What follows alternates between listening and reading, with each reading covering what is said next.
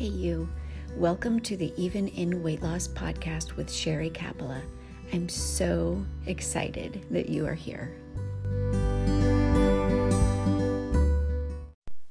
Hey, you, and welcome to the podcast. So, today we're going to have some real talk. I kind of feel like, you know what? I've been a little nice. I've been a little too nice. I've not been saying what some of you need to hear. Some of you need to be told straight to your heart exactly what is going on and what you need to do about it. So, here's my question for you How is your weight loss journey going? How are you doing, right? Like you see your weight problem, but are you responding to your weight problem only on occasion when it's comfortable? Or are you actually trying to solve it? You know, it's funny because I see weight loss now as really as a spiritual problem. I mean, I just got off of some group coaching calls and just got done with some a week of VIP clients and I can see that so many of us have a spiritual problem, one where we have succumbed to the confusion between our hearts and this world that we live in. Think about your own life. Doesn't that doesn't that make sense, right? Like think about how you very likely could get out of this weight problem in spiritual places if you would just trust, believe, and obey. But are you? Because the world has taught us, like, I, I liken this to parenting, right? Like, the world has taught us to raise our kids with love and discipline. And we know that. We know when it comes to our parent or to our children that when we're parenting them, we have to be loving, or we love to be loving, but we also have to match our words with action, meaning we have to also discipline them. But then guess what happens to us? Then we just treat ourselves. It's like once we become adults, we never discipline ourselves. And like that lack of discipline is an act of love. Do you see this pattern in your life? We loathe discipline and we almost see it as contrary to love, right? Like when you go out and you indulge and you do these things, is that an act of self love? I, I hope that's making sense because obviously this message could offend some, some people. You have within you, as a Christian woman, or a Christian man, if you're listening to this, you have within you all that you have ever needed as a born again believer to change your physical body right now. And it's all through your belief in Jesus. He is the way. But do you ever connect your faith to your food life? Many, like most people, don't.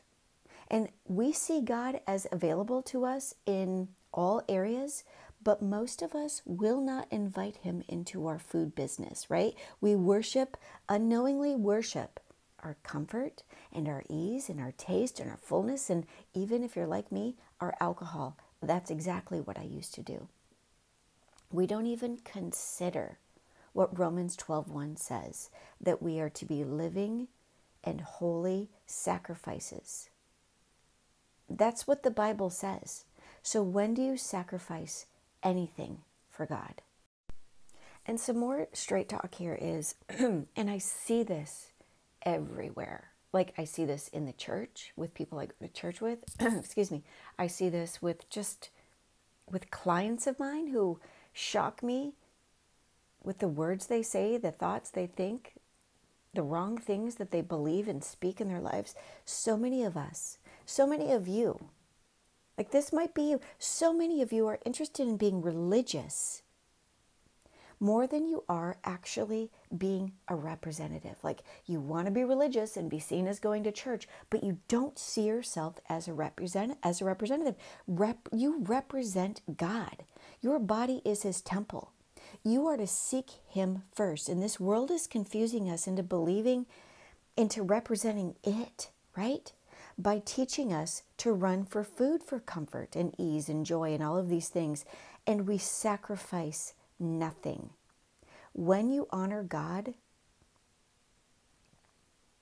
with, like, when you honor God with your life, that includes honoring Him with your body.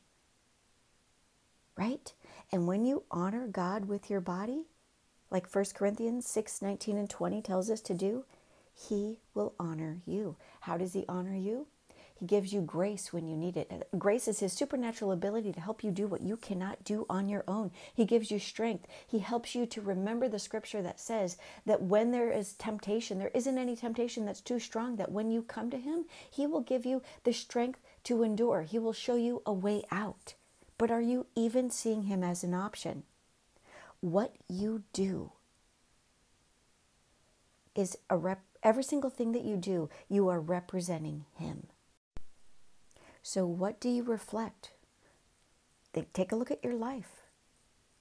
To the people around you, what do you reflect? Are you reflecting the world or are you reflecting God? This is not easy to hear because no one is willing to say it. Christians, listen to me. You have within you the resurrection, you have within you resurrection power. Transformation happens on the other side of believing. Romans 12 2. Stop conforming to the patterns of this world. You do that by transforming your mind in the Word of God, and that is how you will experience transformation. Your words and your actions must go together. Your beliefs, I should say, your beliefs and your words and your actions must go together. Believe that you can do all things through Christ, even physically, with weight loss. All right, I'm going to get a quick drink of water and I'll be right back. Hey, you, welcome back. All right, so before the break, I was telling you believe that you can do all things through Christ, even physically with food. So, what I'm, in, I'm trying to get through to your heart today is believe that is to say what you believe and to act upon it out of faith by stopping how you conform right now to the patterns of this world. Work with God to renew your mind, and He will help you to be transformed even on your weight loss journey. But you have to accept the fact that there are going to be sacrifices. It's going to take a long time because renewing your mind isn't something that's going to happen by you praying a prayer one time, waking up and being a size two, or by you praying a prayer for seven days straight and then waking up and automatically just having the fortitude to do what you need to do. No, this is a transformation. Self discipline is going to be necessary. And what you need to know about self discipline is it's not a bad thing. God pre equipped you. Like, as a born again believer, you came pre assembled with everything you need as the fruit of the Spirit. But not only that, you have been given a spirit of self discipline. 2 Timothy 1 7 tells you that. You very likely are just fearing the discomfort of changing and doing hard things. What God has what God has possibly chosen you to do might only exist on the other side of you choosing to follow him and to give his word a chance a chance in your life even in this where this area. Weight loss weight loss will make you. This is something nobody ever told me. Weight loss will make you physically and emotionally and spiritually stronger in the ways that you never even realized it. When you seek God instead of just perpetually trying to white knuckle and lose weight with willpower and motivation, all of that, when you do that, it teaches you to trust God. The Holy Spirit will do this. He will teach you to trust and believe and set your th- set your sights on things above. And when you do this, you will be made stronger to endure and to persevere and to overcome. Like my weight loss journey now is a result of me realizing I had to surrender. I had to make sacrifices. I had to do it the old godly way. I needed God's grace because I was too weak. I needed to I needed to just accept God's strength. I needed to just do all of the things that I'm talking about right now. And when I did this, I honored God with my body, the way that His Word tells us to do. I was transformed from the inside out. And by doing this, I was made stronger to persevere. I was shown a way to endure and overcome temptation. And now my physical transformation is my witness. My weight loss is my witness. So, my encouragement for you as I end this podcast today is stop trusting the world and start trusting the word. If you believe it, speak it and do it because this is nothing God's word means nothing if you are not obeying it. Okay? You have got to obey it, apply it. If you're struggling and you don't know how to do this, if you if you're serious about change, I'm only looking to work with people who are serious about change. Go to my website, learn about me, but be willing to do the hard things. God's word, like I said, means nothing if you are not obeying it, even in weight loss.